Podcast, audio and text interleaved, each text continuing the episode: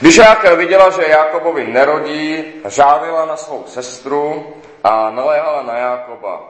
Dej mi syny, nedáš-li, umřu. Jakob spanul proti Ráchel hněvem a okřikli, což mohu za to, že Bůh odpírá plod tvému životu.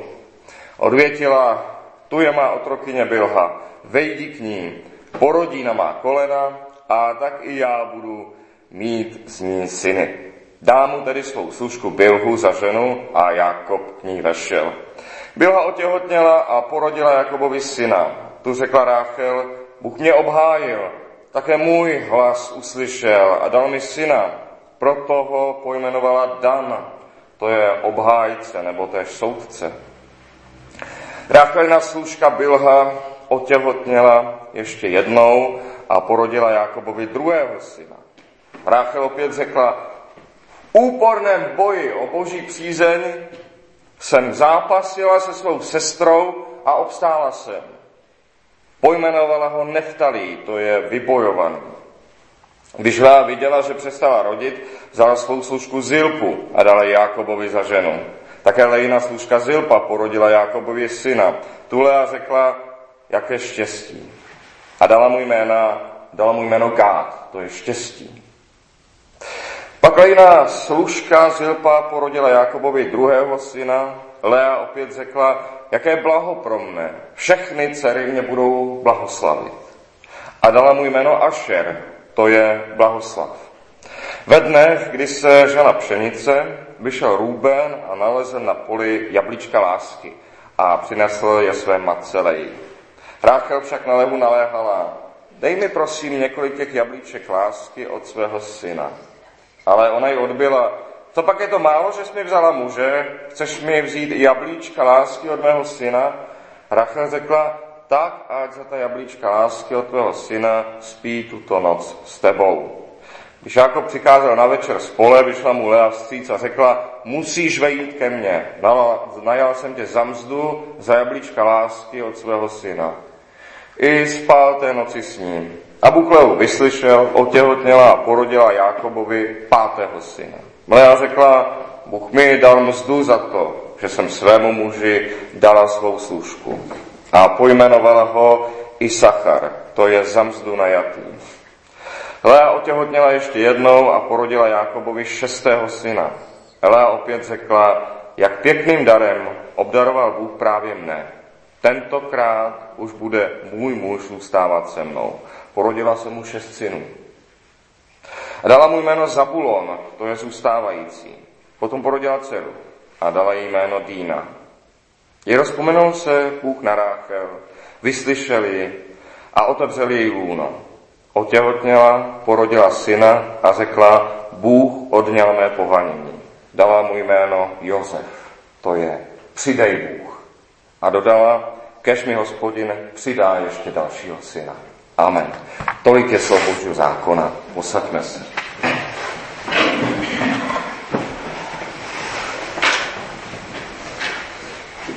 Co vlastně Ráchel chce? Chce hlavně dítě, nebo chce hlavně lásku svého muže. Z příběhu nakonec vyplyne, z toho, co se tam většinou děje, že asi nejvíce touží Ráchel překonat svou sestru. To asi chce nejvíce. Překonat svou sestru. Říká doslova, v úporném boji o boží přízeň jsem zápasila se svou sestrou. Nejvíce zloby mezi lidmi asi roste se srovnávání s druhými. To známe už z příběhu Kaina a Abela. Abel se svými výsledky na tom byl relativně lépe před Bohem. Kain uvažoval tak, že když zabije toho, kdo je na prvním místě před Bohem, přesune se sám automaticky z druhého na první místo. Tím, že zabije Kaina, bude Bohu blíž, protože už nebude nikdo před ním. Ale takhle to nefunguje. Takhle to nefunguje. Bůh sám už na začátku říká Kainovi, což nepřijmu i tebe, budeš-li to dělat dobře. Jak jsme dobří, to se nepozná z toho, jak moc lidí je pod námi nebo nad námi, ale podle toho, zda jsme dosáhli věcí, které Bůh prohlásil za dobré. Zdá jsme nabili dobrých věcí, radostných věcí v tomto životě, zda jsme dosáhli dobrých vlastností, zda jsme vykonali nějaké dobré skutky. A to se pozná jenom podle boží normy, ne podle druhých lidí. Je to podobné, funguje to asi jako fungují testy. Pokud zodpovíte správné otázky testu a předvedete dobrou jízdu, tak vám dají řidičský průkaz. Pokud za 12 minut uběhnete tolik a tolik metrů, tak můžete k policii, k hasičům nebo do armády. Prostě splnili jste podmínku, splnili jste test. Kolik lidí se spolu s vámi účastní testu, není důležité. A Bohem je to podobné, také Bůh stanovuje nějakou normu, kolik lidí naplní. Eh, si to, to nerozhoduje o tom, jestli my jsme ji naplnili nebo ne. Přesto lidský sklon k soutěžení není v základu zlý. Běžec, který běží v závodu s ostatními běžci, běží většinou rychleji, než by běžel sám. Vidí totiž, že je možné běžet rychleji. Si ostatní rychlejší běžci jeho popohání dopředu, vidí, že je možné běžet rychleji, než by si myslel, dokud viděl běhat jenom sám sebe. Druzí lidé nám tak ukazují, že je věci možné dělat i lépe, než jsme dosud mysleli, než jsme dosud sami dělali. Jako říká Kristus, vězte mi, že já jsem v Otci a Otec ve mně, ne vězte aspoň pro ty skutky. Amen pravím vám, kdo věří ve mne, i on bude činit skutky, eh, skutky, které já činím, a ještě větší. A ještě větší. Nebo já jdu k Otci. Je to podobné, jako když král vyrazí na koni první do bitvy. Nedělá to proto, aby všichni zůstali v úctivé vzdálenosti 15 metrů za ním. Nedělá to proto, aby se předvedl, ale aby všichni nabili odvahy a vrhli se do boje stejně jako on. Protože jim král ukázal, že to jde, že je to možné. Když se pak bitevník zavě, jeho poddaní dostanou i dál než král sám, komu to bude vadit. Komu to bude vadit, když si v tom boji povedou ještě lépe než král sám. Dobrému králi to jistě vadit nebude, když jeho služebníci budou lepší. Král se bude radovat. Rachel by tedy unikla ve zma- tomu zmatku ve své duši, kdyby se zaměřila na jedinou věc jak jsme říkali, není jasné, co chce. Chce dítě, chce překonat svou cestu, chce udělat dojem na Jakoba, vyznej se v tom někdo. Tomu zmatku by unikla, kdyby se zaměřila na jedinou věc. Sice, kdyby zůstala o toho, že Bůh řekl, že mít dítě je dobré a od něj by dítě čekala. Mohla se pak podívat kolem sebe a říct si, a moji naději podporuje, že moje sestra Lea, která je z podobného těsta jako já, už porodila děti čtyři. Proč bych tedy nemohla i já? To se může stát i u mě. Na prvním místě tedy musíme vědět, co Bůh prohlásil za dobré. Od toho vycházet. Pak, když vidíme, že se to někomu podařilo, chceme být aspoň tak dobří jako on. A když se nám podaří být ještě o něco lepší než někdo jiný, znamená to, že věci mohou být ještě lepší než dobré, že se podařilo nad očekávání, že bylo Bohem přidáno. To je největší evangelium dnešního příběhu. Evangelium dnešního příběhu zazní na konci, když Ráchel řekne po narození prvního syna, ať Bůh přidá, ať hospodin přidá. A tímto úspěchem milost nekončí, ale teprve začíná. Ráchel na konci toho příběhu ukazuje, co je správný přístup k Bohu, co je právě poznání Boha, co je víra Boha. Ať hospodin přidá. To je to evangelium. Ale tak to rád uvažuješ na konci, až když zasáhne Bůh, až když sám Bůh otevře jí lůno, tak to přemýšlíš na konci. Až ve chvíli, kdy právě Boží smilování, a jenom Boží smilování, změní její smýšlení, změní její uvažování. Bez boží milosti totiž v praxi člověk není schopen uvažovat rozumně. Rozum není něco neutrálního, co má člověk stále. Bez boží milosti člověk ani nedovede myslet rozumně, protože hřích myšlení osudově zatemňuje. A to vidíme právě v tomhle příběhu, to právě v tomhle příběhu vidíme na všech, že hřích myšle, zatemňuje myšlení lidí. E, může Ráchel v Leji vidět vzor, tak jak bychom si to představovali, může se Ráchel podívat na Leu a říct si, vydá, takhle já už má čtyři syny, to já jistě budu mít brzo také. Ne, vidíme, že to není možné. V těch podmínkách, v jakých tam všichni tři žijí dohromady, to není možné. Lea vzala Rácheli jeho muže. Ač, takže samozřejmě nemůže se na ní dívat s potěšením, s radostí. Lea vzala Rácheli jeho muže, ačkoliv Lea později říká, co pak je to málo, že jsme vzala muže. Ve skutečnosti je to Lea, která se spolu s Lábanem účastnila podvodu na Jákoby, eh, na Jákobovi. Jákob nikdy neřekl, že chce Leu a nikdy lásku nesliboval. Přesto se tam Lea jaksi vnutila, takže může Ráchel, tak si může na ní hledět s obdivem. Nemůžeme po Ráchel chtít, aby na, na Leu hleděla s láskou. Prostě nemůžeme po ní chtít, aby na Leu hleděla s láskou, Nelze chtít po ženě, aby se trpně dělila o muže s jinou ženou. Tak bychom popírali jedno z prvních božích přikázání vůbec, které zní proto opustí muž svého otce i matku a přilne ke své ženě a stanou se jedním tělem. Opustí otce matku, přilne k jedné ženě. To jsou podmínky. Jinak vůbec nemluvíme o vztahu muže a ženy, ale o něčem jiném. Ve svém uvažování se tedy eh, s božím řádem míjí i Lea. Ač je její život politování hodný, tak Lea na tom není bez viny. Byla na té situaci, do které se dostala. Lea vnutila svou lásku někomu, kdo ji neopětoval, podvedla Jákoba už na začátku. To podvod na Jákoba, kterým to všechno začíná.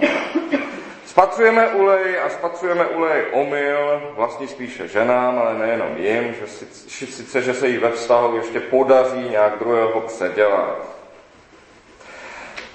Lea skoro po každém dítěti opakuje, teď už mě můj muž bude milovat, teď už se ke mně přidruží.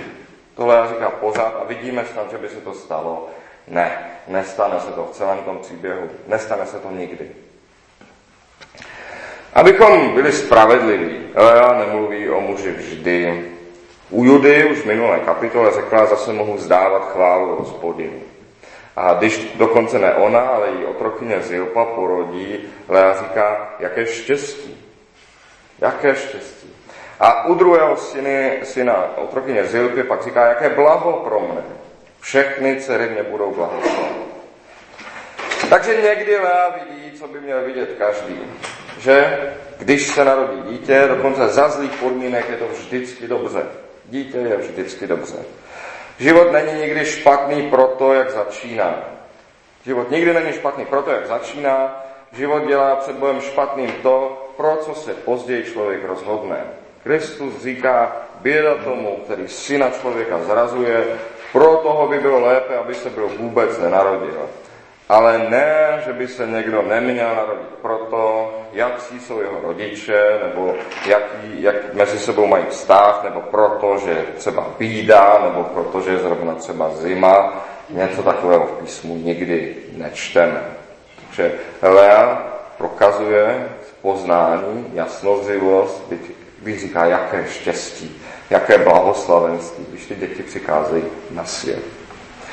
Zatímco Lea touží po lásce Jakoba, Jakob po lásce Rachel, a Rachel potom, aby zase vyhrála nad svou sestrou, je to jak si celé do kruhu, e, Zatímco jsou otrokyně Bilha a Zilpa pravděpodobně rádi, že si v tom zmatku polepšili a dostali se do postele domácího pána, zatímco každý se zaobírá svým sobectvím v tom příběhu, Bůh uvedl do světa praotce 12 kmenů Izraele. Jakoby mimochodem se narodí praotci 12 kmenů Izraele. Zatímco se všichni zaobírají sami sebou, Bůh pokládá základy svého království na zemi. Jak je psáno, jako jsou nebesa vyšší než země, tak převyšují cesty mé, cesty vaše a úmysly mé, úmysly vaše.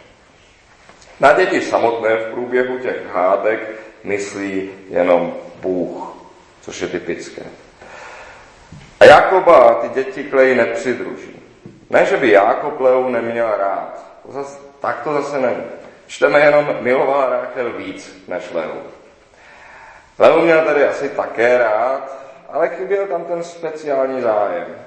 Spravedlivý muž, jako každý spravedlivý člověk, má z dětí radost, váží si mateřství i každé matky. Ale není a nikdy to nebude to, co speciálně přitahuje k ženě. Žádný muž si přece neřekne, tato žena porodila už čtyři děti, tu chci získat. Samozřejmě, takhle nikdo neuvažuje. Kdyby takto muži uvažovali, neustále by se přetahovali o dané ženy, o ty ženy, které, které už porodili. Je dobře, že takto eh, muži nesmýšlejí. Tak by nic nemohlo fungovat. Že počet porodů Jákoba Klej nepřipoutá, není jeho vina ani jeho necitelnost. Ostatně Jákob v dnešním příběhu téměř nehraje roli.